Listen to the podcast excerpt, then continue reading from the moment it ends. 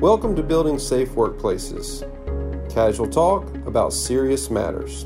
I'm your host, Tommy Nip with HASC, and today you'll hear one of our recent webinars centered around COVID 19 and its current impact. Well, good afternoon, everybody. Uh, 11:30 on Wednesday, uh, deep into this pandemic. We're happy to have everybody back with us today. This was kind of a, a tag on, an add on to our webinar series that we've hosted with the University of Texas School of Public Health.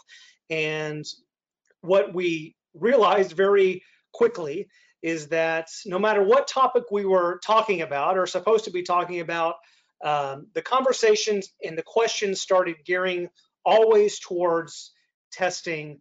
What what capabilities are out there? What do you recommend for testing? How do i get my employees tested and back to work uh, so we wanted to do an extra session on employee testing. What's out there right now? What is at the disposal of employers to test these workers to get them back into work or just to make sure that you know everybody's healthy and and those people are not infected? Or or in general what are the options for, for employers and COVID testing. So I asked our good friend, Dr. George Delclos to, to jump on to another webinar today. So we're happy that you're here. We hope it's enjoyable and we'll keep it entertaining as usual. Uh, we definitely want to encourage the asking of questions. We, we're gonna show a few slides up front just to kind of get a pulse on how are we doing, what are the testing capabilities, what is, well, you know, what are some of the new things on the horizon, but we want to leave the vast majority of this hour and a half webinar to your questions. We want to make sure that we answer as many things as we can. So there should be a question box on the on your desktop or on the app that you're using. Type in those questions uh, and I can see them and we're gonna we're gonna answer as many as we can. Everybody is on mute who is an attendee, so so don't try to talk because we can't hear you. Uh, but please type in those questions to that question box. Um, webinar series, if you've joined us before, you know, but if, if you're new, welcome. This is this is hosted by the Houston Area Safety Council and the University of Texas School of Public Health here in Houston. Uh, well, actually all over all over the states. Uh, we've had some of our experts in from San Antonio and El Paso and, and George is in Houston. So we get a we get a variety of locations and experts from those locations. But these two entities have, have brought together this webinar series, and we hope you've enjoyed it. We hope you enjoy today's as well. Thank you to the many donors of, of UT. We could not do this without your support and your donations, as well as our, our sponsors from Houston Area Safety Council. We thank you for your support and your donations as well. Special thanks to our friends at Community Health First ER uh, when we first started this pandemic at the at the Houston Area Safety Council and, and, ramping up testing, they were very instrumental on helping us get some of those testing supplies so we could test people. So uh, thank you to those guys at Community Health First. So brief agenda today, you know, we're going to talk all about testing today. What are the current trends right now? Uh, George is going to give a, a good update on that at the beginning. But what are the options? What is the the FDA authorized? Uh, under their uh, Emergency uh, Use Act that says we can we can use these testing kits and these testing um, supplies. What, what, are those? What's on the horizon? We're going to talk a little bit about uh, what are some of the CDC guidelines right now. They change, right? The CDC updates things, and and we are going to uh, talk about what what the most recent guidelines are for that. And then, of course, our our question and answer session at the uh, at the end there. So I'm going to turn it over to George to talk about how we're looking right now. I think you're muted, George. Thank you, Tommy, and thanks everybody for uh, joining us again. Um, if you've attended some of these webinars, you'll know that I typically I start off with a review of what the situation is in the state, as well as locally here in Houston.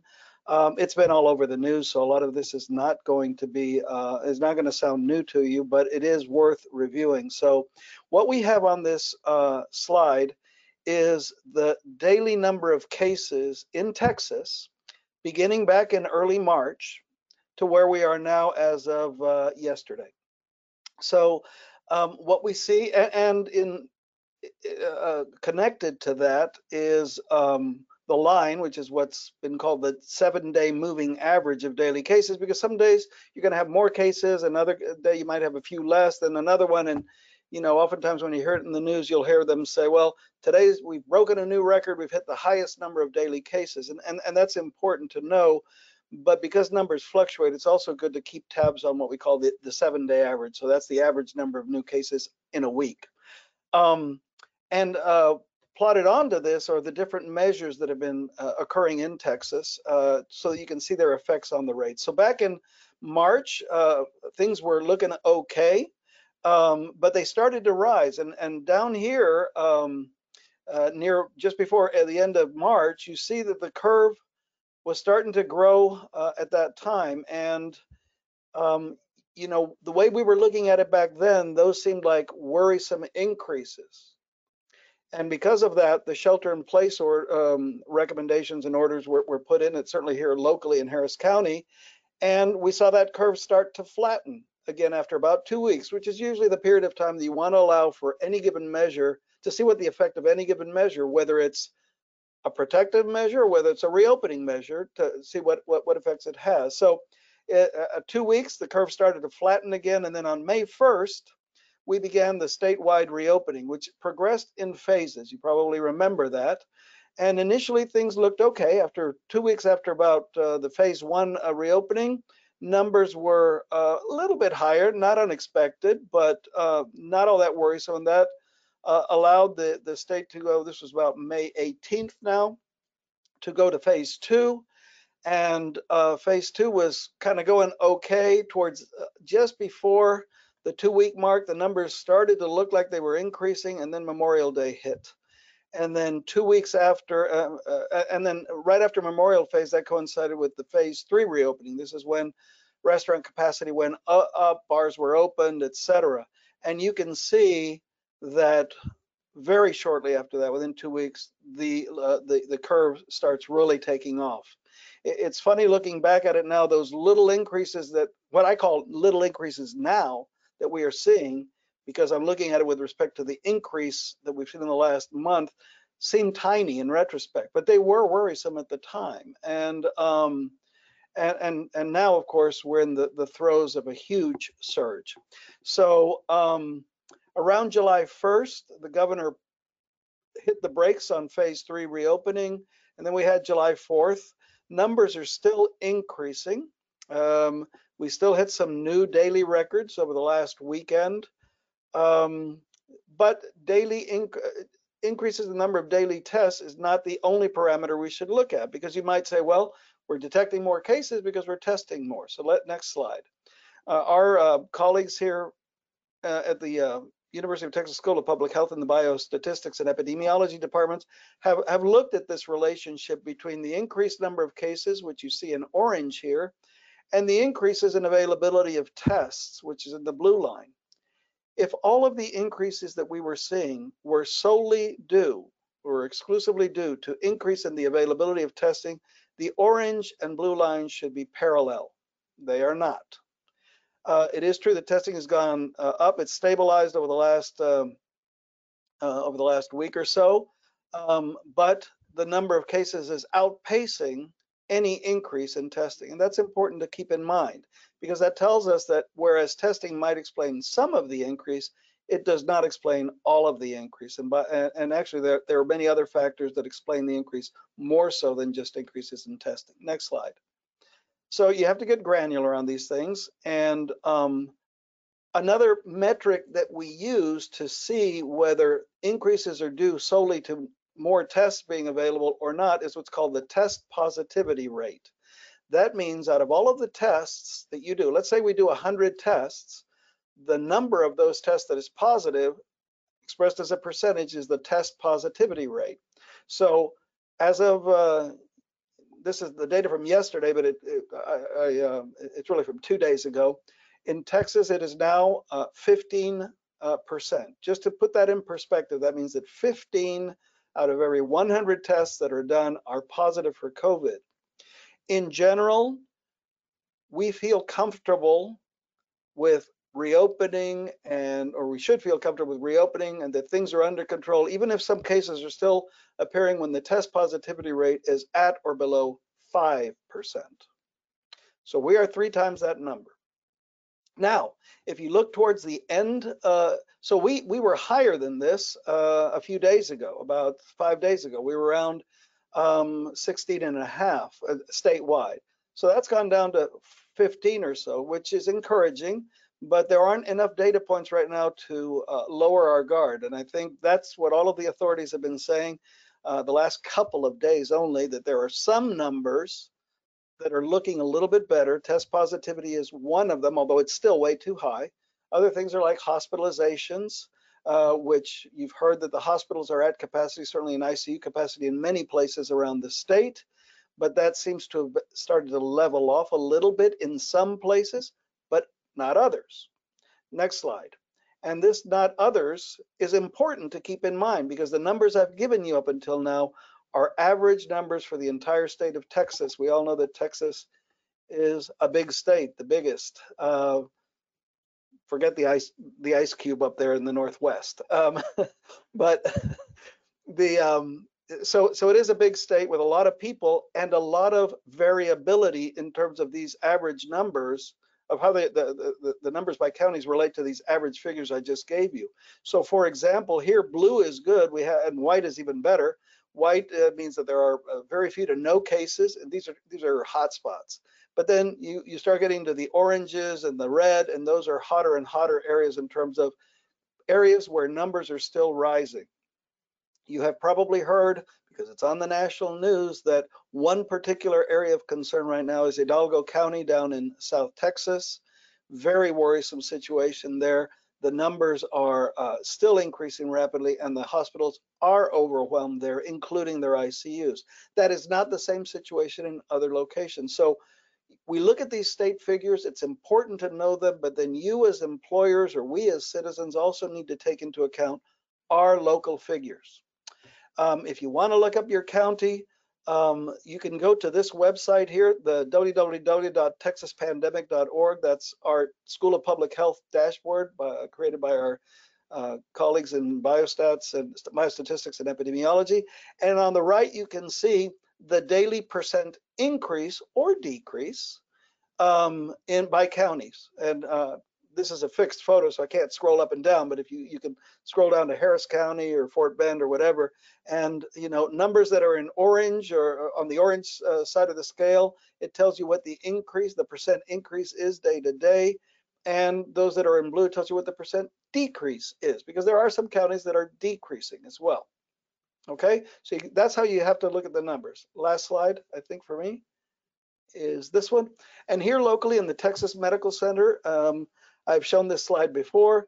We uh, have a set of early warning signs that try to guide all of the hospital systems, health systems in the Texas Medical Center in terms of what can we do next when we see problems starting to rear their heads so that we don't run out of uh, hospital capacity, so that we don't run out of staff, so that we don't uh, offer appropriate protection to our workers, the healthcare, the frontline healthcare workers.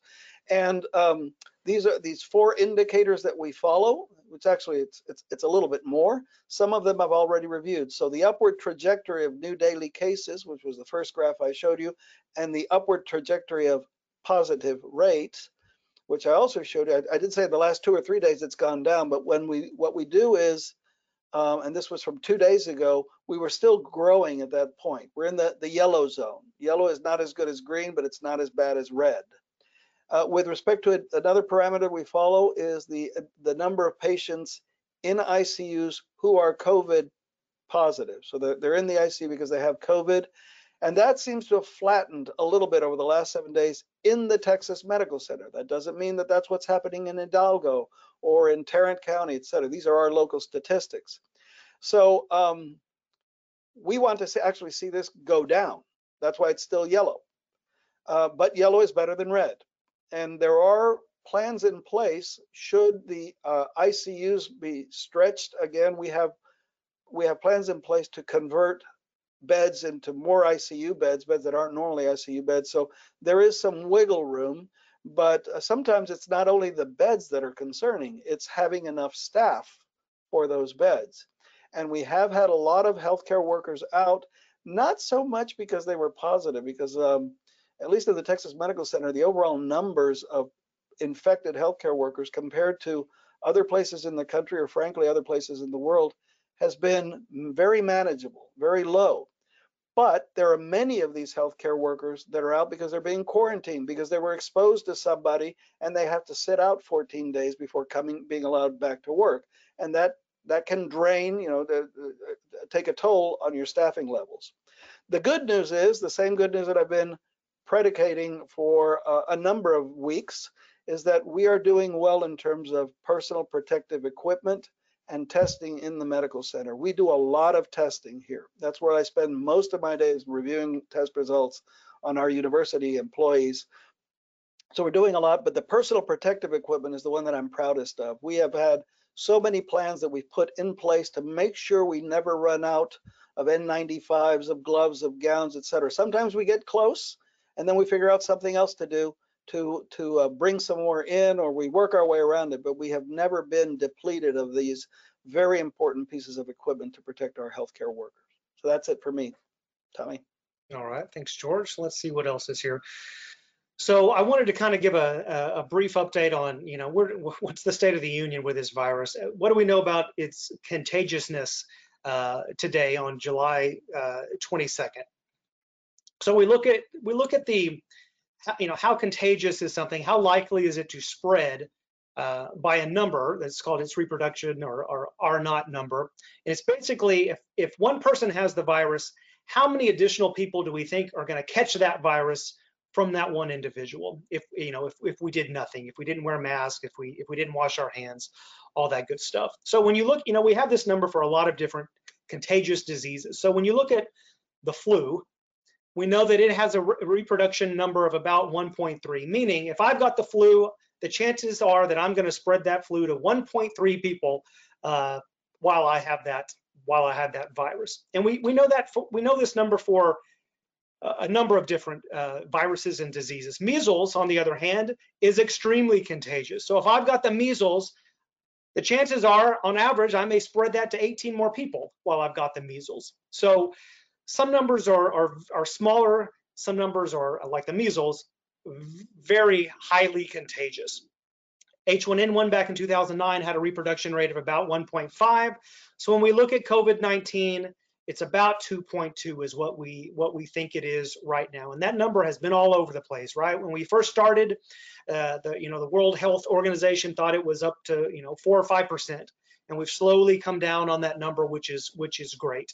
So when you hear people say, well, it's it's you know it's more it's twice as as contagious as the flu, well, it it probably is from 1.3 to 2.2 is is somewhere in there, uh, but still, luckily, it's you know it's it's not as bad as something like the measles is.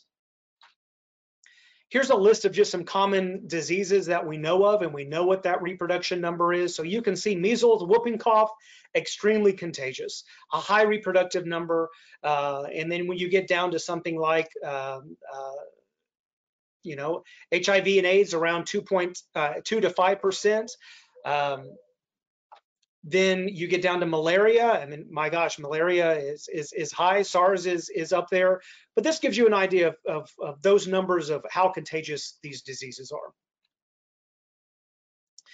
So we're going to talk about the testing availability and the testing options for employers. And and I know George gets this question every single day. I get this question every single day. What can I do to to make sure my employees are are ready to come back to work. Or what can I do if an employee comes to me and says I think I've got a fever or I think I've got a cough or I've got a body ache. What what's available out there for me to to have at my disposal for my workforce? So in general there's two types of tests right now to test for for this virus. One is actual viral testing right? That is that's going to be a nasal swab or an oral swab to, to tell you, do you have the virus in your body right now? Are you positive or are you negative? The second means of testing we have is the antibody testing, and we're going to talk about the antibody testing and what it means and what it doesn't mean. But in general, you got two options. I'm testing for the actual virus in my body, or I'm testing to see if I've got antibodies built up because of the virus. I'm to skip over that slide. So when we when we split these up, you've got two options for viral testing. One is the PCR or the molecular, some people refer to it as the molecular test. This was the very first thing that was that was made available to us to test for this virus way back in, you know, January. It's still what a lot of what a lot of places and states use as their criteria for a positive or negative test. We, we had employees at the at the safety council that were flying to Alaska today. Alaska specified it has to be a PCR test for you to for you to show that you're positive or negative. And that's mainly based on a couple of things. One is that the PCR is is is the tried and true gold standard test. But in addition, it was the only thing that was available up until recently over the past couple of months or so. So when you when you see a lot of uh, state requirements uh, requiring testing or site requirements requiring testing to enter the gates of their of their site, a lot of times you need to look at it because it may specify it has to be a PCR or molecular test. Good news is we have a few more options at our disposal now. The FDA came out and, and authorized uh, the use of antigen testing. We use antigen testing a lot in clinics and you just don't know it already, right? Antigen quick testing is done to test for the flu. If you walk into your doctor's office during the flu season and they run a, a flu test on you, it's an antigen test. If you walk in and, and they do a, a strep throat swab on you, chances are it's an antigen quick test. So the FDA came out and authorized new antigen quick testing for COVID-19. So uh, there are places around that, that have the availability to run antigen quick tests now. We have one at the health center at the Houston Area Safety Council. We've run about 3,000 workers through that uh, test over the past three weeks since we rolled that out. It's out there. And we're going to talk about the pros and the cons of each of those because there are there are always pros and cons to any test. So we are going to talk about that shortly. And the second option for testing is the antibody test, and we're going to talk about what that means. So when you look at any test, and, and, George, feel free to jump in at any time, you know, you're, you're, you're looking at ways to test parts of that virus. The virus is composed of many different parts. When you look at a PCR test, the PCR test is checking for the RNA in that in that virus. You can see the RNA is is that yellow squiggly thing inside of that that uh, that virus. That's what the PCR checks for.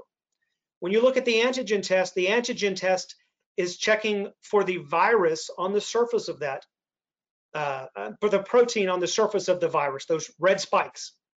So depending on what test you're, you're undergoing or taking, it's checking for different components in the virus itself. Now this, this differs from the antibody test, and we're gonna we're gonna chat a little bit about that now.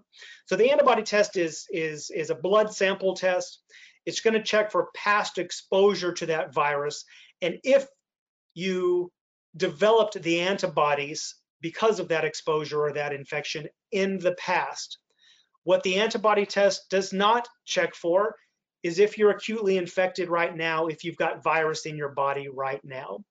So the you know the the CDC has come out and said, look, antibody testing is great. We want to know if you've been exposed and if you have antibodies in the past, that's great.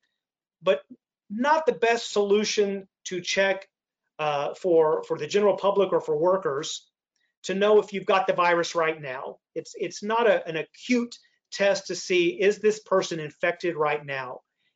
It's to show have I been exposed or have I been infected in the past weeks ago, and have I built up any type of immunity to it. So, like I said, pros and cons to every test, right? Every test is going to have a, has has the ability to have uh, false positives, false negatives, you know, invalid conclusions. You know, no test is is 100% perfect across the board. When we look at the PCR test, that's the best test that we have out there. Eh, you know, there are cons to it. It's uncomfortable. If you've ever had that swab before, it goes back to almost your brain inside of your nose, and it's not comfortable. It can take several days to get back depending on where that sample is being run. If you're fortunate enough to have it done at a hospital, uh, you're probably going to get it back within the day or so, or maybe two days. If you uh, walk into a clinic and it gets sent off to one of the big commercial labs like Quest or CPL or CRL, they're running several days uh, back. Sometimes I don't get that PCR test back for 10 days when I when I have to send it off to a commercial lab. So it can take uh, at least a day or so to get to get back. On the flip side, the Pro, it is a very highly sensitive test. It's going to pick up minute uh, forms of that RNA in your body for weeks. And we're going to talk a little bit about that because sometimes that, you know, that can be a fault of, of a test. Yes, it, it's great, it's sensitive, it's going to pick up if you're positive or you're negative, but it's also going to show you three months later if you still have virus floating in your body. And that can show up as a positive test. So I, I see there's some great questions coming through on the on the question board asking about that. Well, what does it mean if my employee tests positive that first week that they're showing signs and symptoms, but I send them back two months later and they're still showing positive. Well, it's because that PCR test is so dang sensitive, it's going to pick up specks of virus, even dead virus, floating around in your body weeks later. Now, does that mean you're you're still contagious? Probably not. And, and George can can comment on that in, in a few minutes, but it's still going to show positive in your in your body. So it's a great sensitive test, but it does have that, uh, you know, so highly sensitive that sometimes that can be uh, uh, uh, a deterrent for getting somebody back to work because we're waiting on this PCR test to come back. It comes back positive. We send him two weeks later. It comes back positive again. We send him two weeks later. It comes back positive again. Well, what the heck? Is he still contagious a month later? Probably not, but but it's because that test is so dang sensitive. George, any comments to that? Well, uh, you're going to talk about it later, but but the uh, you're right. The reason the the reason that people can stay positive for weeks is because the test is sensitive, and there have been very good studies showing that after about day 10, and I know you've got a slide coming up about this, after about day 10 in a normal uh, person, well, a, a, a normal individual, an otherwise healthy individual has gotten the COVID, there's very good evidence that that even if you're positive, that when they do special tests to see if they can replicate or grow the virus, it doesn't grow. Mm-hmm. And that has led to a dramatic shift in the last several weeks uh, in terms of what it what kind of criteria you can follow to return people to work safely, even if they are positive. We'll talk about that later. The antigen quick test, you know, definitely pros and cons to that as well. It's the same type of sample as the PCR test. It is a deep nasal swab. It is uncomfortable. Um, it is less sensitive than the PCR test. It hovers around 88% sensitive, uh, but highly specific when it comes to the positive. So that means if, if it shows you that you're positive, the specificity or the, the, the positive um, uh, accuracy is around 100%. So it, it's it definitely has its pros. It has its cons. Uh, definitely a pro is you can have that result back in a few uh, minutes or hours. Uh, versus the PCR test that may take 10 days if you go to a, a, a private clinic. So those are kind of the two options right now, uh, readily available, at least in, in this area, for you to, to know if, if at the time of testing, you're sick, you're infected. Now, we do know, and I don't think I put a slide on this, but we do know from the time you get exposed to somebody to the time you're going to show positive on any test is several days. You can't get exposed to Aunt Sally at a family reunion on Monday and jump and go on Tuesday and get tested and and, and know for sure you're going to have a true positive result. You typically have to wait several days. And I, I know, um, you know, what, what is the what's the, the guideline right now at the in the medical center or where you are, George, for right. so, how long you should wait? So so it, it depends if you have symptoms or not. So if you've had an exposure to Aunt Sally and within two days you develop symptoms, you can test them right then and there because the incubation period ranges from two to 14 days. However, most folks are not symptomatic. They've had an exposure, they're worried they might get it, and so they want to be tested immediately. It doesn't make a lot of sense. By about day five is when you should start picking it up. So that, uh, in, in some cases here in the hospitals, uh, we have people that are out uh, just waiting to see if they develop it or not. If they have no symptoms, we sometimes will bring them back early at day five and test them. They have to be negative. Um, but that's the reason we wait till day five is to catch it uh, at, at, probably the the uh, you know when it's really likely to be positive if it's going to be positive. But sure. if they have symptoms, you can do it anytime. Right. So I think I know there's some questions on you know false false negatives uh, on on PCR test, and that probably has has to do with some of it, right? Well, you if you test them too quickly, it, it's going to be a false negative, right? I mean, they do have virus in the body, but it's not enough to meet the threshold of the test being positive. So they may get, you know, a fever the next day. You go and test them again the next day, and they're positive. So uh, there there is that that that window. I get asked that question a lot. You know, my my employee says he got exposed, or maybe he got exposed at work. When should I test that crew? Uh, and, and George just answered that question. If your crew doesn't show symptoms, you need to wait probably, you know, a, at least five days to get them tested because you don't want to test them too soon and, and then end up with that, that negative test. So like we talked about the antibody testing, antibodies great to, to show you if you if you have some sort of immunity. We're not sure what that means right now, but it does not tell you if you have the virus in your body at the time of testing there's, you know, depending on what antibody level comes back, maybe it can give you some indication of the, if this was a new a new infection versus an older infection. But again, the, it's not a good a good way to to show if you're acutely ill at that time. You'd have to do one of the PCR tests or the antigen tests for you to get that result if that's what you're you're looking at. Uh, a lot of debate right now and a lot of studies undergoing about, well, if I show antibodies, what does it mean? You know, am I am I immune indefinitely? Am I immune for a few months? Am I immune for just this strain of, of COVID-19? There's still a lot of uh, ongoing uh, discussion and studies right now about that. George, any any insight into that? So uh, yeah, uh, the insight in terms of what it means is that it is less and less clear what it means uh, for a number of reasons. So antibody tests, in the same way that when you described the viral test and you said there were two types, PCR and antigen, um, you know, not all antibody tests are equal um, because an antibody is just simply something that the body manufactures in response or or to block sometimes uh, parts of the virus. But there are different antibodies because there are different parts of the virus.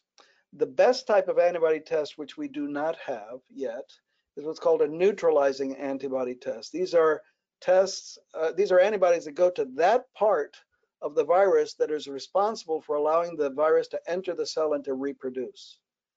Um, and, and they exist, but but commercially they're not very they're not all that available. So we use other things. And so if your antibody, um, you know, once you have the infection, after a few weeks, most people will develop this IgG antibody that Tommy has here. Uh, and I would personally, there, there are two types of antibodies, one called IgM and one called IgG. Personally, I would I would ignore the IgM. I, I don't even order it anymore because there have been too many quirky results. But we do follow the IgG. This is the one that theoretically, at least in other viral infections, when you've recovered from a viral infection, you develop IgG levels that are high, and they last for a certain period of time. For some viruses, like measles, they last the entire lifetime. But for other viruses, like the flu virus, they only last from season to season because the virus mutates every season. With uh, SARS, with, with the COVID virus, uh, we don't know. We do know that most people will develop it starting at about one to three weeks after the infection. So as Tommy was saying, it's not good to use it for an acute infection because you have to wait at least a week for, for it to even have a chance of starting to build up, but typically it takes a little bit longer. And, um, and, and so when you see it, we know that somebody has had an infection, but now there are, as more data gather, we're seeing different patterns. So for example, one of the more, I don't know, I wouldn't call it concerning because we don't know what it means, but we're seeing that some people that developed IgG levels that are high may lose them after several weeks. These are, typically seem to be people that either had the disease with no symptoms or they had a very mild form of the disease. In contrast, people who were severely ill, maybe enough to go to the ICU or maybe even get put on a ventilator, when they develop their IgG responses, they tend to last a little longer. And so you got this trade-off. Well, what do I want, mild disease or severe disease? Well, I don't want severe disease, even if it does last forever, right? Um, so anyway, that's one of the problems. The other problem is that we don't know what it means in terms of immunity yet because not enough time has gone by. This is a new virus. We're only into it five or six months. I think personally, my opinion, I think there that once you've had COVID, I think there's a pretty good chance that you do have some level of immunity. I'm not so sure these tests necessarily reflect that. Um, but I do know, I think there is some immunity because one of the things that's been very rare or very difficult to demonstrate is reinfection. That by reinfection, I mean you've had your first episode of COVID, you've gotten over it, you've recovered, and then you have a second one following another exposure. And it, I have yet to see one that I'm convinced. Now, that doesn't mean I haven't retested people that haven't been positive, but when I do the evaluation, usually it turns out to be a, a false positive. Hmm. or other times, what it is is you've had the acute infection, you've gotten over it, and then a few days later you come back and you're a lot sicker. Uh, what what they know what they call the cytokine blast, right? And that's not a new infection. That's the, the, the second part of that original infection, which fortunately happens in very few people. So the jury's still out on antibody uh, testing. I think it's very important to look into it and to get the right antibody, but we don't know what it means. And we certainly don't know what it means with respect to immunity. Here's a, a good illustration of, uh, you know, there were some studies done on antibody uh, testing kits and how long after uh, somebody was um, uh, infected, did those antibodies show up on those kits? And you can see, it's kind of hard to read if you're not used to reading one of these graphs, but the longer you went from being infected, the greater the likelihood of those antibodies were to show up on the on the test. So the, the vast majority showed up, you know, greater than 20 days from uh, from infection. So again, not one of those things you can just jump jump out overnight and go get an antibody test and think it's going to show something you got to wait, you know, at least a week, like George said, for something to show up. You know, I put this in here because you know we we we we talk a lot about the PCR test and, and that being the, the best test. This was a, a study on on 70 COVID positive patients in Singapore. They knew they were positive and they thought, well, let's just see how how perfect this PCR test is, right? So they they tested all of these people with one swab. It showed 88% positive. They tested him again with two, two different tests, 95% positive, again with three tests to get to the 100% positive. So they're definitely, you know, like we talked about, no test is perfect. It all depends on, well, how, how well did that, did the swabber collect the sample, right? Did they get enough nasal uh, um, uh, sample on the Q-tip, on the swab for it to, to, to run accurately, right? So there's a lot of things that go into play when you're swabbing somebody and running the test. Uh, but I thought this was a good study to show, you know, it, it's still, even if you do the tried and true PCR test, doesn't mean it's, it's, it's always going to be 100% accurate. So CDC guidance on close contact, I get this question a lot. You know, uh, well, you know, my, my coworker walked past me in the hall yesterday, or I sit across from him or her at, at the computer desk and we have a barrier. Do I need to go get tested because they're, they're positive? Well, if you look at what the CDC define, defines as close contact, it's within six feet of somebody for at least 15 minutes at a time. All right, so passing somebody in the hall doesn't really meet that criteria. Uh, if you provided home care for somebody who is positive, well, that's going to be a close contact, obviously. But interesting, they put on here if you had physical contact with somebody. So if you hug somebody, if you kiss somebody, if you touch somebody, uh, they put this separate as 15 minutes. So if you walk up to Aunt Sally and give her a big smooch on the lips and you find out she's positive, it probably meets the definition of, of close contact by the CDC. So you need to be monitoring yourself and consider going to get tested after that that five days if you don't show symptoms. If you share eating or, or drinking utensils from somebody, they consider that close contact. You know, if somebody sneezed on you or coughed on you, then you forego the, the 15 minute, six feet distance, right? now you've now you've met the criteria under CDC of, of, of, being in close contact with somebody. So just some some some good definitions to know and keep in your back pocket, especially if you if you've had an exposure at work or one of your employees has said I I sit next to John and he's positive. Well, walk through the steps of does it meet the close contact definitions, and that'll give you a good starting point to know well what what do I need to advise uh, my this fellow coworker. So, you know, difference between quarantine and isolation. quarantine means you think you've been exposed to somebody and you're going to stay home to, to, to make sure you don't get sick. And the CDC uh, guidance for that is 14 days. If you think you've been exposed to somebody, uh, or you know you've been exposed to somebody, stay home for 14 days, self monitor, check for any symptoms, check for a fever. If after 14 days nothing arises, you're safe to, to go back into society or go back to work. You know, if you want to get a test during that period, great. You can go get a test. Uh, but still, like we said, the test can be show negative and you may not show symptoms for uh, until that 14th day. So you still want to keep an eye on yourself for that full 14 days. Isolation, on the other hand, is if you know you're sick or you know you tested positive, now you have to isolate yourself from, from everybody. It's the same concept as quarantine, but to differentiate it between those who are exposed to those who are infected, we call it isolation. And CDC just updated this guideline, uh, you know, days or, or the last couple of weeks. Isolate yourself for 10 days after those symptoms have started or after you've tested positive so 10 days because like we said there's usually that five day window of no symptoms or you're not going to test positive so in actuality it's probably a, a, full 14 or 15 days you're going to be isolated from when you became infected. But from when you know you were were infected by the symptoms or the test being positive cdc says isolate for 10 days. So when can i escape isolation or quarantine? Quarantining after 14 days, assuming you never got sick. You can escape isolation after 10 days, assuming that you don't have a fever for the past 24 hours and all of your symptoms have improved. This is what CDC says uh, is their, their guidelines and their recommendation for isolating, quarantining, and when you can leave that, that status. All right, so we're going to leave it there uh, with uh, with the the formal uh, data and slides. And I'm going to go back. We've got some great questions that have come through. So, you know, this this was a question, and, and I'll throw this at George. And I think we talked about it, so maybe it was answered, but it's a great question, a great scenario. Had an employee whose husband tested positive for COVID. Uh, he was asymptomatic. He was retested two weeks later, tested positive again, two weeks later, and allowed to return back to work. Should this have happened? Is there ever a time when they test positive, but they're still allowed to come back to work? The answer is, yeah, as we've discussed already, we've hinted at it. Yes, this this actually occurs quite frequently.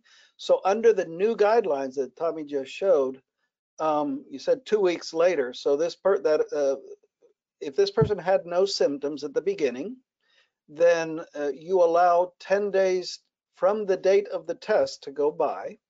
Sounds like that happened at least, and even more. Sounds like it would have been maybe even closer to 14, but a minimum of 10 days. And as long as they were still symptom free, they could go back to work.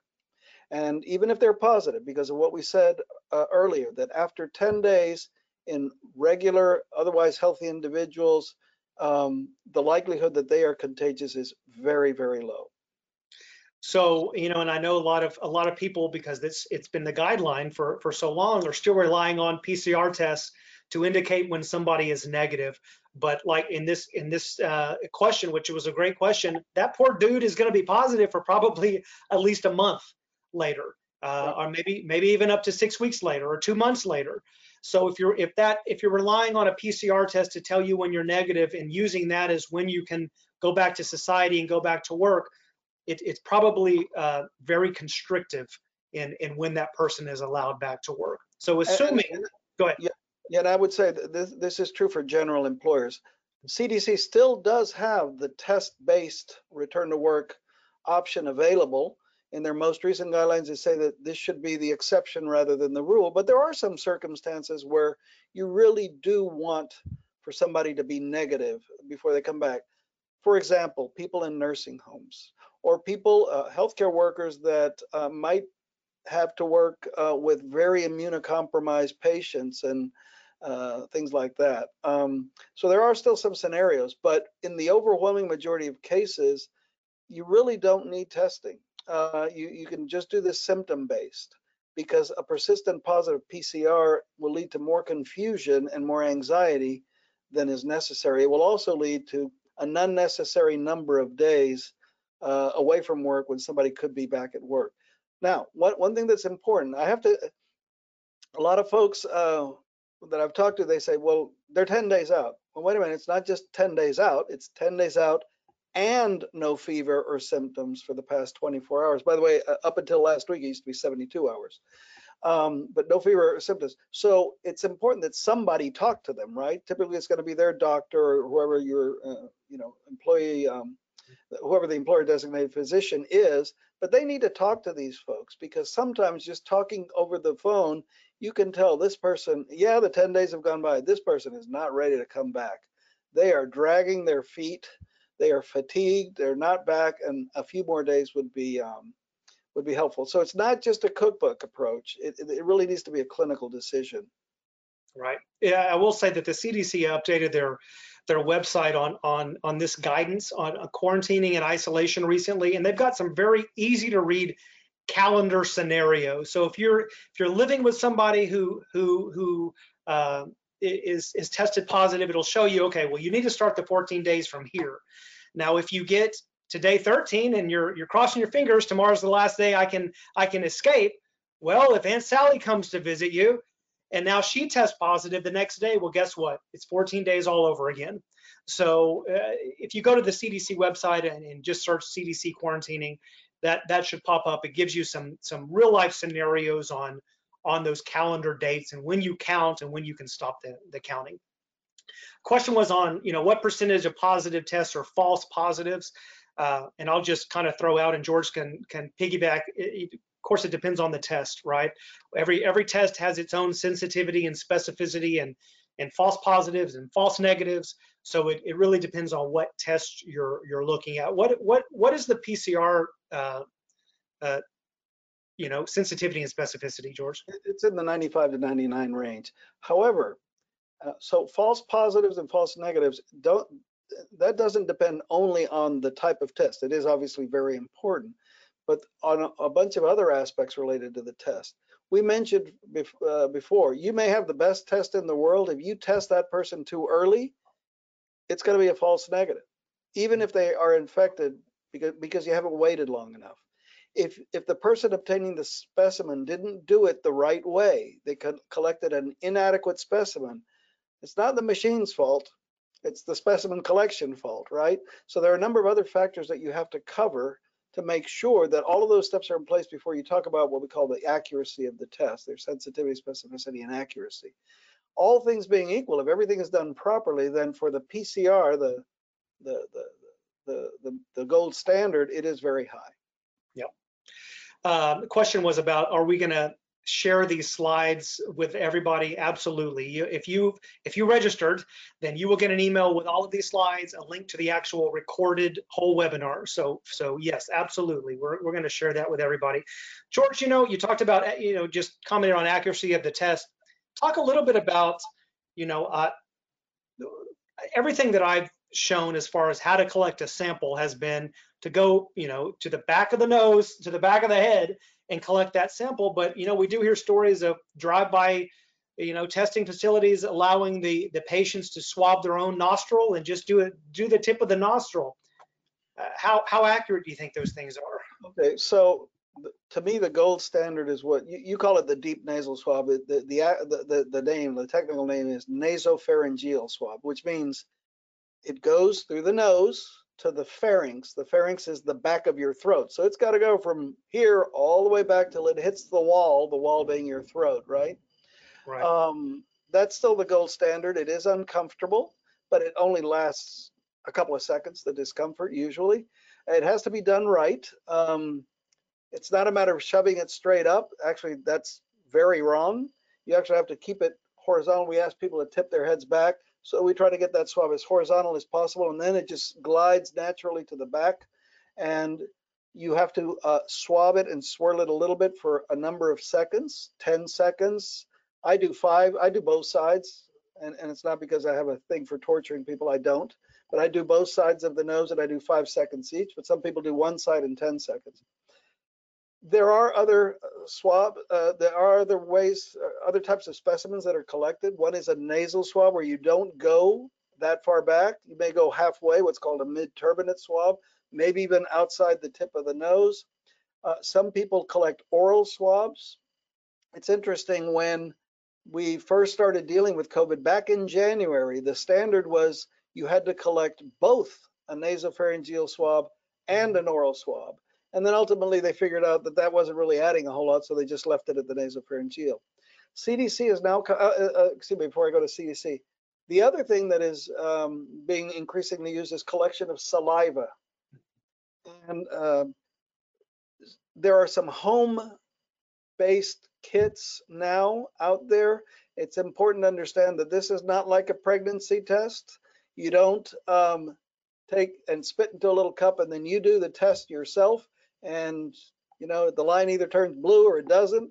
Um, it's actually just for the collection. And, and all the ones that are commercially available that i'm aware of you have to send that off to a lab to be testing right. and that actually might have some there, there might be some some uh, good support that that's an adequate uh, way of collecting of self collecting a specimen. Why is self collection uh, of specimens interesting? Uh, uh, because if you can collect the swab yourself that's one healthcare worker less exposed because they don't have to collect it. You collect it on yourself. However, CDC has come out and they say you can collect it any of those ways. And I'm, this is my personal opinion, I wasn't too happy to see that because I still think the nasopharyngeal swab is the best way to collect. Maybe followed by saliva because with saliva you're getting enough stuff because at the end of the day it's all about getting enough stuff right on the on the on the end of that Q-tip or that swab. So um, yeah, those are the different methods for collection. Uh, a question came through about how are retests being counted with the county and the in the state? If somebody tests four times and they're positive four times, is the county and the state counting those as four different tests, or are they uh, counting them as only one person being positive? Yes, that's only one person being positive. They're counting new positives just like the rest of us are. And actually, as the need for retesting goes down because of these new CDC guides, that number should get closer and closer to being just the new positives. But but yes, they only count new positives. I know that when we when we test people, you know, we we have to submit a form to the county, we have to submit a form to the state, and on there we have to specify is this a retest or not. So mm-hmm. I, I think that helps them uh, distinguish. Yeah. Uh, there was a question about your map, George, uh, the county maps. Let me go back to it. And the question was, if Harris County is is you know one of the should be one of the hot spots with a lot of cases, 57,000 cases. Why are some of the surrounding counties lighter yeah. shaded colors? Right, Probably because to do about yeah. keep going, keep going, keep going. There, okay. Because and uh, the the slide kind of got caught off uh, the the part on the right. Um, what it's showing here, there's a number of ways that you can look at variability or differences among counties. One is looking at the total number of cases of COVID from the get-go. If that were the case that we were looking at, and we are not, I'm going to explain what we're looking at here. If that was the case, then Houston, Dallas, San Antonio, and Austin would have big circles because more people live there, therefore there are more cases. But cumulative number of cases is not a good indicator of what's happening on a daily or a periodic basis. So we look at other things. And and what we're looking at is areas that are hotspots. What this graph is showing is areas in which the day by day, it's the percent change day to day in number of positives. So for example, if you had 100 cases today and tomorrow you had 200, you would have a 100% increase. That would be a fiery red spot, even if you're in a small county that has very few people. So in Harris County, if you look there, it's kind of a, a light shade of orange. That means it's still growing up, going up, but the percent increase day to day is not um, as big as it was before. Okay, so uh, it's always important to read the small print. And I had a feeling somebody would ask that, uh, so I, I, looked at it, made sure ahead of time. If I had this, the slide to do over again, I wouldn't have chopped off the, the title there on the right, but that explained it but gotcha. this is day-to-day change. So we have a lot of cases in Houston. We have a lot of cases, and, and this is actually Harris County because this is by counties.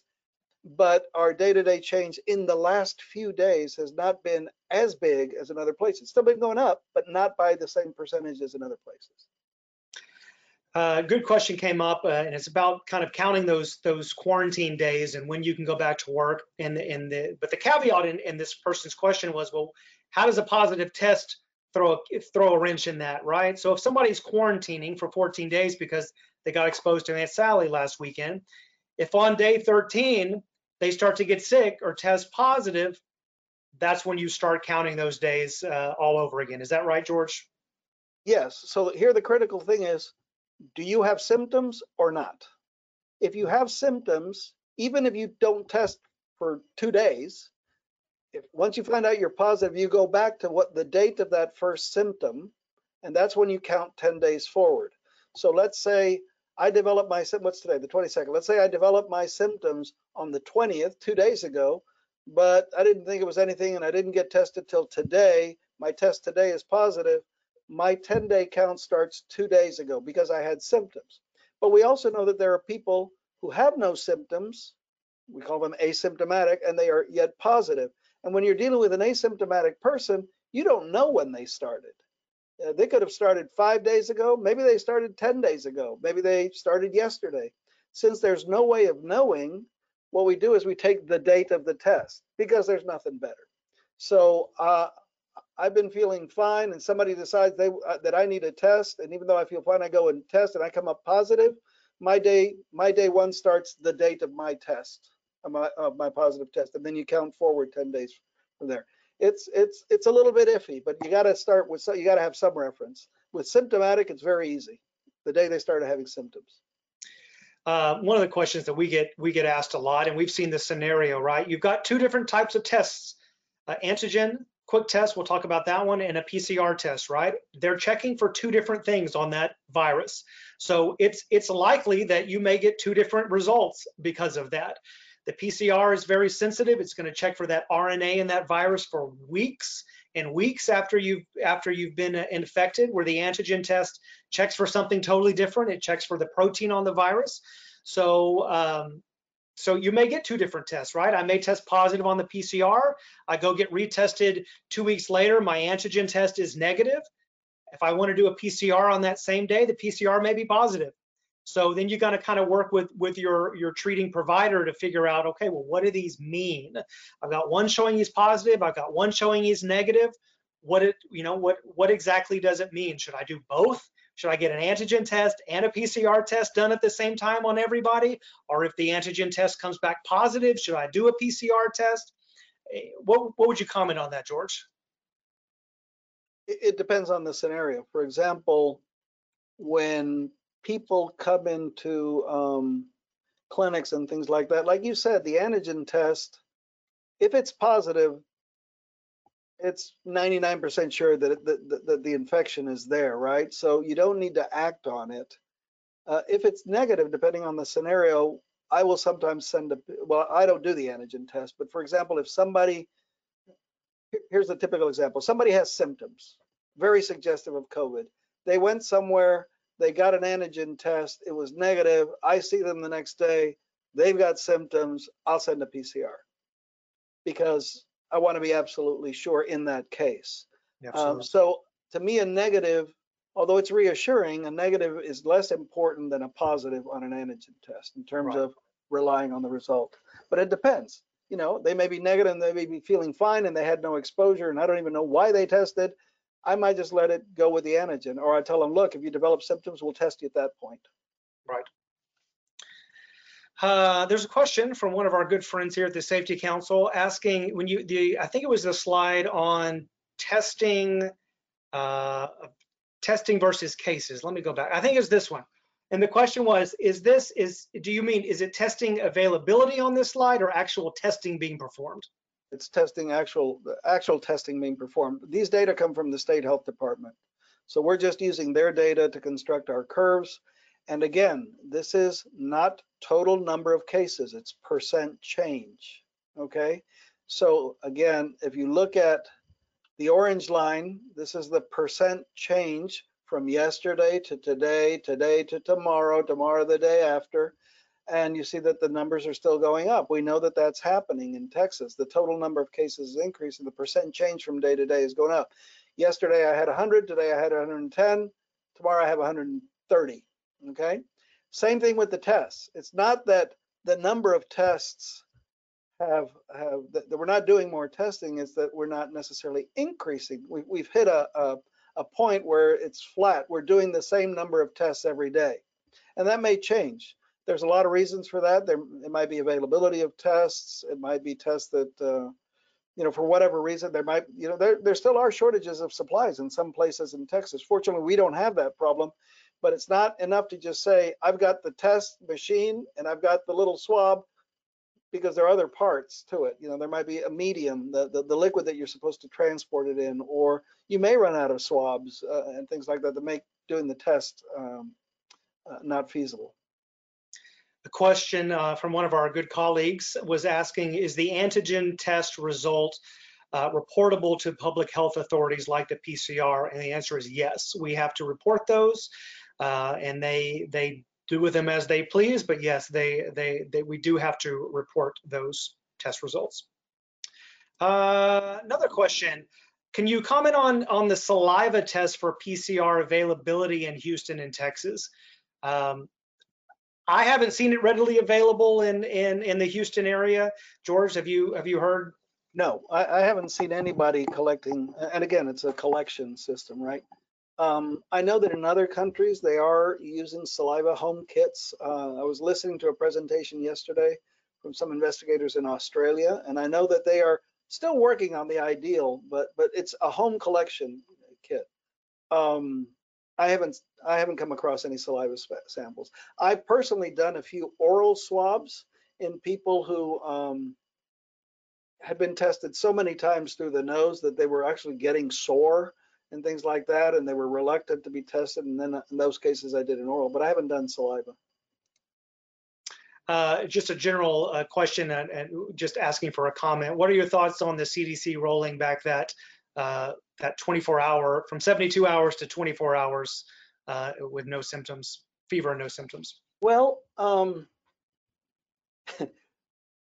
two two parts of the answer. I was kind of miffed because I we had just made the switch at the university to go from test-based testing to the return to work uh, based on symptoms, which was 10 days and 72 hours. And then when we were just getting that implemented, here they come up and they say 24. I'm going, oh geez because every time you implement a change, and, and employers know this very well, you know, you don't in, implement it on one person. You have to apply it to your entire employee population. And so when you roll out, if you're hitting people constantly every week with, oh, we changed this, we changed this, we changed this, they get confused. They get uh, uh so so so they um, they get a little bit upset sometimes. And so the timing of when you introduce changes is important. So I was a little bit miffed with that because we're still going through the implementation of the last one. Having said that, I then thought about it. You know, most people that reach day 10, uh, if they've been asymptomatic for 24 hours, the majority of them will also have been asymptomatic for 72. Yeah. But but but again, I think this is where the phone call is important from the clinician, the phone call or the visit or whatever system you have from the provider, because talking to these folks to make absolutely sure that um, that they meet the criteria and that they really are doing well is very important. Um, I can, I, I've spoken to many people at day 10 or 11 and asked them, how are you doing? And they say, "Look, I'm fine. Uh, uh, I think I'm ready to go back to work. And I can just hear them over the phone. I know they're not ready to go back to work. And so I would apply the same thing here, even more so since it's only 24 hours it's probably okay. CDC doesn't usually issue guidelines unless it has data behind it. So I, I, I do, that is reassuring to me, but the timing was pretty bad. I know I did see, and that question came through asking about this, but I did see on their website that they no longer recommended uh, uh, using a test-based system to return to work, and I think that's what we're talking about. But you know, they they want you to follow those days. You know, if you've, you've gone through the days, you've gone through the 14 days or the 10 days and no your symptoms are better or no symptoms, no need to get a test. Uh, so that was their updated uh, recommendation. It's nice to have a test, in my opinion, to know, you know, positive or negative, but the CDC says you don't have to hang your hat on a test. Well, well they, they recommend it strongly, the symptom-based test, but they haven't removed the test-based strategy. They, they still do say that in some cases it might be useful to do. I, I alluded to some of those earlier, like in nursing homes or weakened immune system. very vulnerable patients, right? Yep. To- Tommy, I had a question for you. It's actually a double, a two-part question. It relates to two things that were asked. First is, yes, you report to the health department. So do you know if the health department is counting positive antigen tests in their total case? And the reason I ask this is because before mid-May or so, when you saw positive results from the state, they were actually counting, they were mixing Right. PCRs and antibodies. Antibodies, right. Exactly. They stopped doing that, but Right. that does raise the question about the antigen. And then the other question is, Yeah. do we know if antigen tests uh, remain positive the same way that PCR may remain positive for a long period of time? Yeah, yeah, two good questions. And I just saw recently where the state, at the state level, remove the antigens from the total count of positives. Uh, uh, and I think what they're going to do now, because they were mixing with the PCR, so they said, well, apples to apples, let's let's remove it. So I'm, I'm it looks like they're going to start reporting those just kind of separately off to keep it consistent because they've been reporting PCRs all along. Um, and uh, so at the county level, I, I do believe they're still counting the antigen tests in, you know, mixed up as with the, the PCRs just as an overall uh, positive. And, and the second question is, I'm not really sure about how long that antigen positivity uh, will keep showing up. You know, I, I just anecdotally, we've seen, you know, where where after the two week mark, the antigen will be negative. PCR is still going to show positive. Uh, so uh, that's, you know, just anecdotally, but uh, haven't seen any major studies on it. Yeah, I haven't seen anything either. That's, that's what I was asking you. Yeah. Um, let's see. Can it sh- can or should an employer recommend antigen versus PCR versus antibody when sending a an employee to the clinic? Should should can an employer recommend or set guidelines or this is the test I want to see? What do you what do you think about that, George? I think you're the expert. so so yeah i mean we, in fact we had we had a uh, uh, we had a um, a labor attorney on one of these these panels uh, over the past uh, couple of them and that question was asked can i require an employee to uh, to have a test done and she said absolutely you can if, if if that is part of your your safety program to require a test result to show negative then by all means you can you can do that you know can can you can you determine what that employee has i mean yeah, I think you can. Uh, uh, employ, employers are absolutely doing it. And when we asked the attorney, she said she didn't see any problem with it. You know, whatever you think is based on good data and good science is uh, is is a valid test to have uh, run on that employee to assure a safe and healthy workplace. Then then I then the the it looks like the answer is yes, you can. So, so what I've heard, I, I agree. I think that tests for active infection, antigen and PCR, uh, employer has the right to, to require them. Uh, another, another issue is, you know, what are you going to do with the result, especially if it represents a persistent positive? But I think the jury is still out on whether employers can require antibody tests. What I uh, have read is that they cannot. But that might be a good question for your labor attorney. Right. No, I, I agree with you. I believe the ADA had Yeah. said, you know, antibody test not the best way to to test somebody, but definitely the PCR and the antigen test, absolutely.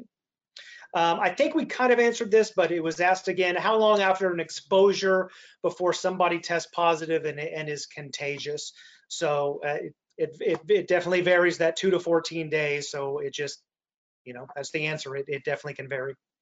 Yeah, let me let me add a little bit to that. So uh, two to 14 days is the range from the very beginning that CDC and World Health Organization uh, have been using to identify when the earliest following an exposure that somebody might develop symptoms or, or become contagious, which is day two, and what is the latest.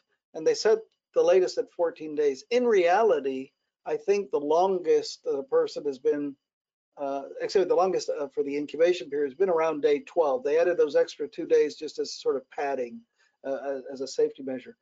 However, the majority of people, the median, as they say, the majority of people will develop symptoms or uh, become contagious between day five and eight. Some places say between days five and nine. So it's like a bell-shaped curve, right? So some people can can start getting symptomatic really, really early. Most people take a few days somewhere between days five and eight or nine. and then a very, very few people might not get it until day 10, 11, or 12. Excellent.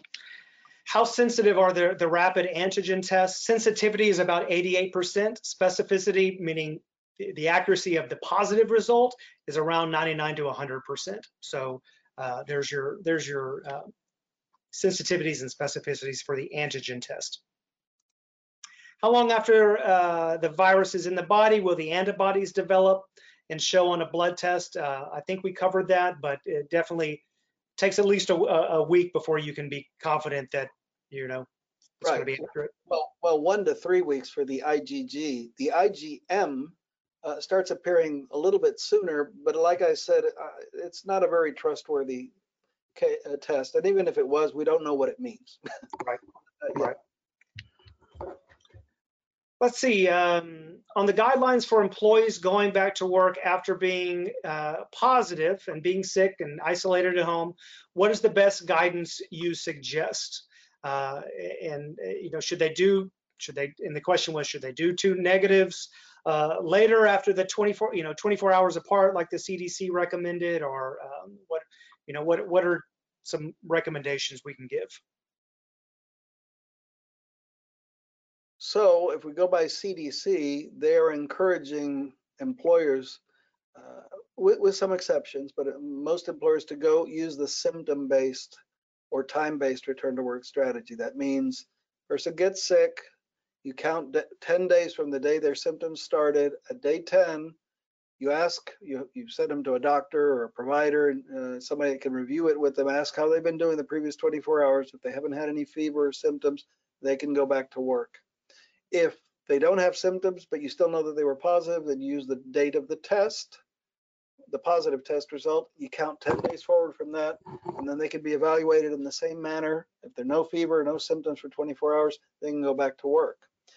And then there are some scenarios where testing, uh, again, especially if that employee is going to be going back to an environment where he or she might be exposed to, might, might expose um, vulnerable people vulnerable patients, very sick patients, for example, nursing home, transplants, et cetera, where the test-based strategy might still be a, a reasonable option.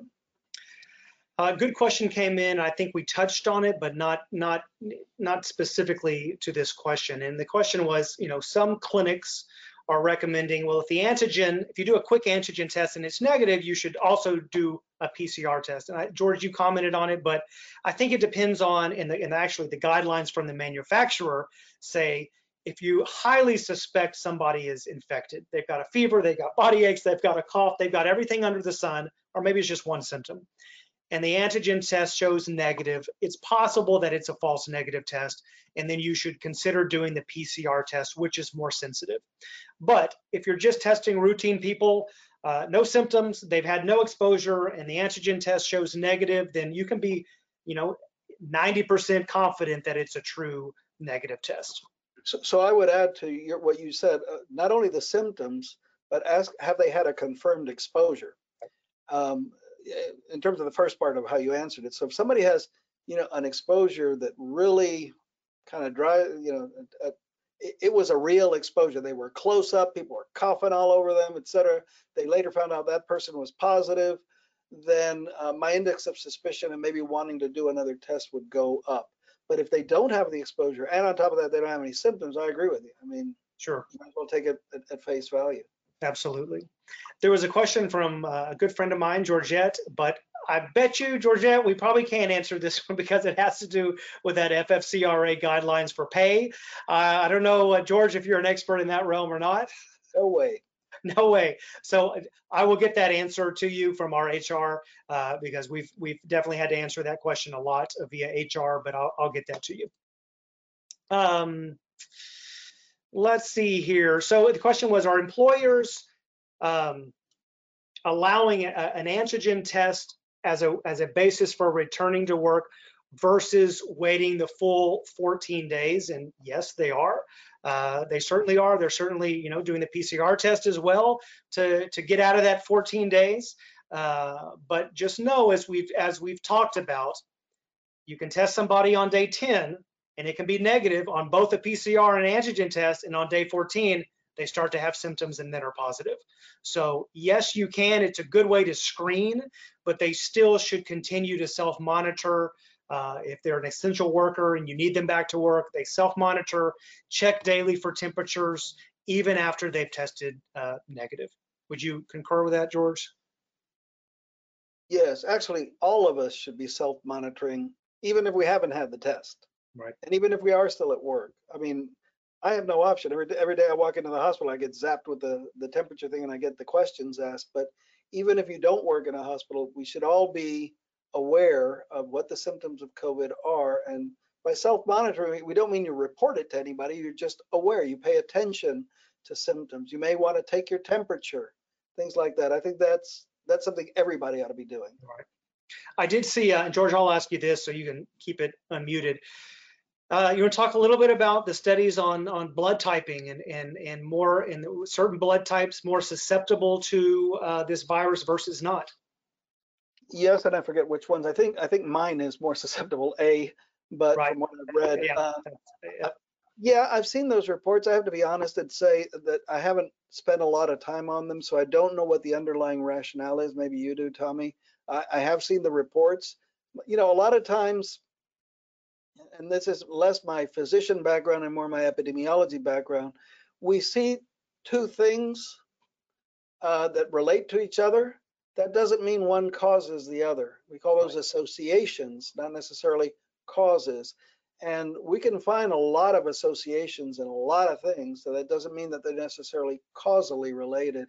So you need to do more research to understand. And one of the important things, and, and, and it's probably been done if they've published these articles, is to me, it's not enough to tell me, hey, more people with group A uh, blood type uh, get severe infections after I control for everything else. It's also important for them to explain to me, well, what would the mechanism be? How, how would that lead you to become more, um, you know, at, at greater risk of having a severe infection? We can do that for obesity. We can do that for diabetes. We can do that for people who have underlying heart disease because we've known for a long time that people that get infections uh, and have these conditions, especially underlying heart, lung uh, disease or diabetes, are going to have a worse time of it. This may be the same type of association, uh, but, but we of, of explanation. But I- I don't know what the explanation is for the blood type. And I'm not saying it doesn't exist. It just I haven't gotten into it that much. Yeah, I saw the same study, George, and it said if you blood type A was more susceptible, blood type O was less susceptible, but you know, I would take it at its with a grain of salt probably until we know more. Or another way to say it is what I saw was blood type A, which is my type. I stopped being interested in the article. Yeah, there you go. There you go. Uh, you know, a good question was, you know, well, if we if we tell employees that, hey, you just got exposed today, you need to wait five days until we until at the earliest we we would want to test you. You know, how do you how do you uh, lessen their anxiety uh, during those five days about bringing it home to to grandma or bringing it home to the kids? Uh, what recommendations would you give, George? Those people have to isolate. I mean, Yeah. for starters, th- th- they should be in isolation. If they've had a known exposure, the CDC says we're not going to do anything. It's 14 days. If you want to test them with all the risks that you explained, and and and you know here in the medical center, we sometimes have to bring these folks back earlier than the, the 14 days because we need them. I mean, because there are staff shortages. We have to have nurses. We have to have doctors, and so we will do it at day five um, to allow that period of time. But ideally, we should actually, the safest thing to do would be to let, leave them at home for 14 days. But some people, you really can't afford that. So we bring them back cautiously. And the way we do it is bring them back at day five, make sure that they have no symptoms. Um, and remember, hospital environment is very different maybe from other types of businesses or industries. So we bring them back at day five and we have them self-monitor. And if they um, even sneeze, they get retested. But more important than all of that is we protect them. We know that masking works. We know that eye protection works, uh, as long as you do it right. And as an example of that, and even though I don't have the numbers, um, you know, most of the cases that we are seeing of infected healthcare professionals here in the medical center are not coming from the workplace. They are mostly coming from outside, from the community, or, or it's not known. Um, and they bring it into the workplace and then they might infect a coworker. But even we have relatively little coworker infections because I'm not saying we put them in moon suits, but we protect them.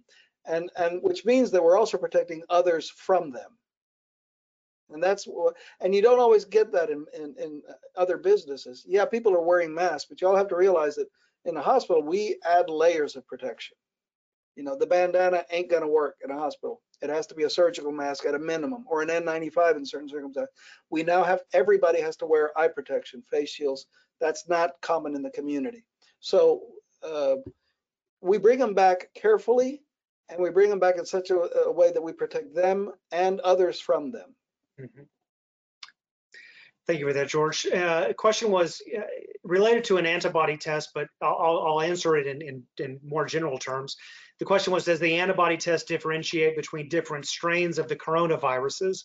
And uh, so the answer is depends on what test you would have and who the manufacturer is and have they gone through all those steps to assure that if you do get a test done and, and it's positive that you know it's not a coronavirus that causes the common cold, right? It's it's specific to this uh, SARS-V2, you know, what this this specific uh, strain of coronavirus. So yes, the ones that are out there that are FDA authorized have gone through those motions to to to run trials on on multiple different coronaviruses and other viruses to make sure you don't get a false positive due to another strain of the virus. George, you want to add anything? Uh, no, I mean that's that's correct. There, there are seven different types of coronavirus out there. The last time I checked, four of them are responsible for the common cold, and then we have SARS, MERS, and SARS-CoV-2, which is the the the one we're dealing with now. And you know that they all belong to the same group of viruses. They have these little spiky things. That's the corona, right? The crown. Um, when you look at their genome, they have a lot in common, but there are certain areas of that genome that are unique to each of the seven types, and that's what the PCR goes for. Those unique areas that are unique for the the uh, COVID-19 virus. Uh, and that's what allows them to not be confused or not test positive for other coronaviruses. Uh, one of our colleagues uh, asked, are neutralizing antibodies, are they also from the IgG type or, or what, what type of antibodies are those? Um, they're called neutralizing antibodies. Uh, I, I, don't know what type. I know that that's the name for them. Um, uh, when you develop a test for them, they probably are IgG. I don't know that for sure. Um, but the reason that they are so interesting is because we they neutralize the virus, right? Like you were saying, antibody tests, you can you could develop a, the body develops an antibody towards probably a whole host of different antigens or proteins on the virus. Not all of those interfere with the ability of the virus to replicate. Neutralizing antibodies do too. And, and if you'll allow me a little bit a segue, one of the things that makes it difficult to understand whether IgG reflects immunity or not is because it seems like the body's response to this virus activates two different parts of our immune response. One is what we call humoral uh, immunity, and, and, that's the one that is uh, that that antibodies when you when when uh, th that's what our body creates antibodies to the virus, and those antibodies are effective at neutralizing the virus. And, and so you you develop a test for that, and you can measure that, right?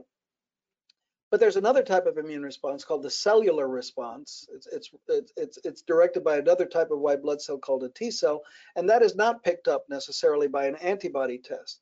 The reason that is so fascinating to me is you have this dual response.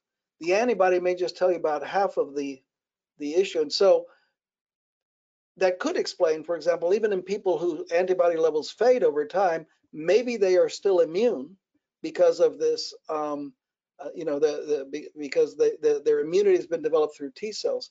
Y'all probably heard a couple of days ago that Oxford University and, and, Cambridge has come up with a new vaccine that seems very, very promising, but it is different from the other vaccines that are also showing promise that are being developed. Like in the U.S., you've probably heard of the Moderna um, lab, which is working with NIH to develop a vaccine. The interesting thing about the one at Oxford, all other, the majority of other vaccines that are being developed are targeting this antibody response, right? The humoral uh, response, uh, which may, may be all that it takes to protect you. But the Oxford vaccine, interestingly, affects appears to affect both of them. It blocks both the cellular response right. as well as the immune, the humoral, the antibody response. So you get a double whammy. So we'll see. You know, most of the time in vaccine research, you get really hyped up about something, and then when it's put to the test, yeah, it doesn't yeah. work out. But yeah. but I thought that was pretty interesting because that's different from some of the other it being developed. That's great. Some promise there, hopefully. Uh, a question was just on on process and protocol for the safety council. Can I send my employees up to the council to get tested? Yes, absolutely. We we we got the whole shebang full of testing. So we can do the PCR, the antigen, the antibody, whatever, whatever the case is. We, we have full capabilities of doing that as well.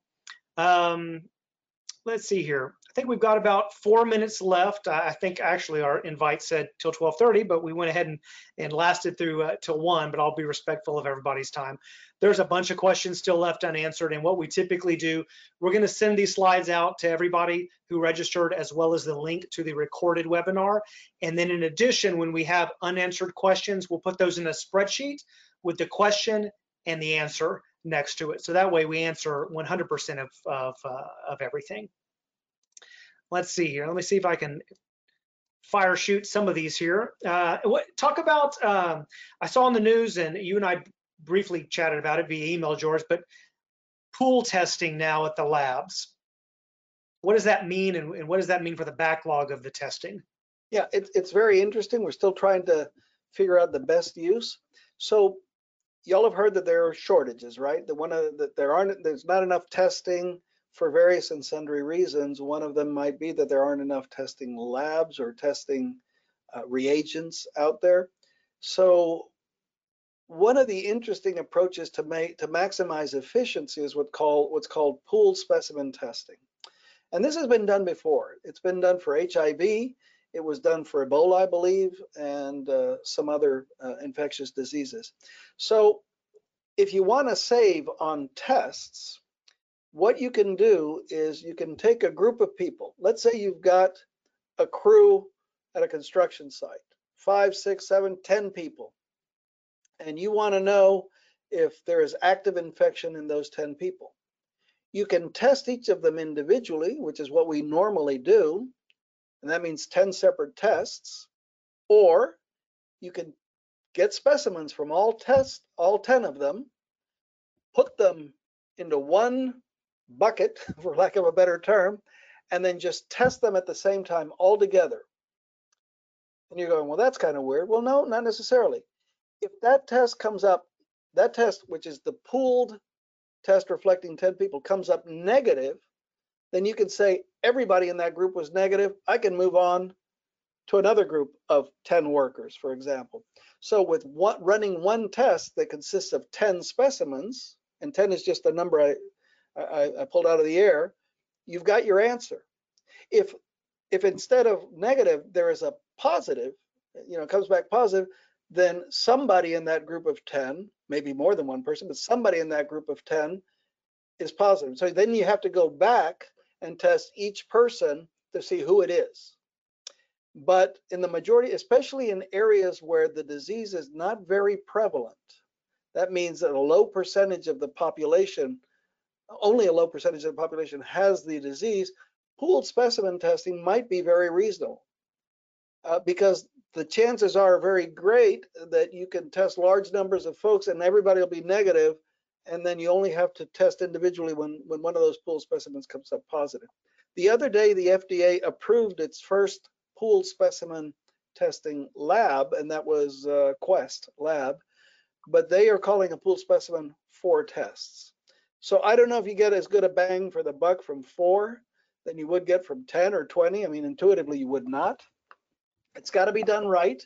It sounds like a great idea, but there are problems. So it's the collection is very important because you're putting a bunch of specimens, pooling spe specimens, and you have to make sure that you get enough stuff uh, from each of those 10 people for for the test to be valid that the, the, the specimen isn't diluted but they've done some comparison studies and pcr is so sensitive and by the way you got to do pcr with this this is not for antigen and certainly not for antibody testing. But PCR uh, is so sensitive that even with dilute specimens, it picks it up. So it's something to keep an eye on. I know that CDC uh, has been talking about it and FDA has as well, and Dr. Fauci has been talking about it.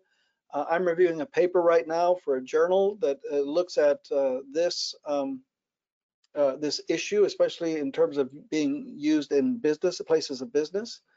Um, can't say anything about it because the uh, the article needs a lot of work still, and it's not mine. I'm reviewing it, so um, but that's that's kind of where things are. So keep your eyes out for that. It it was pretty effective for HIV a long time ago. Good.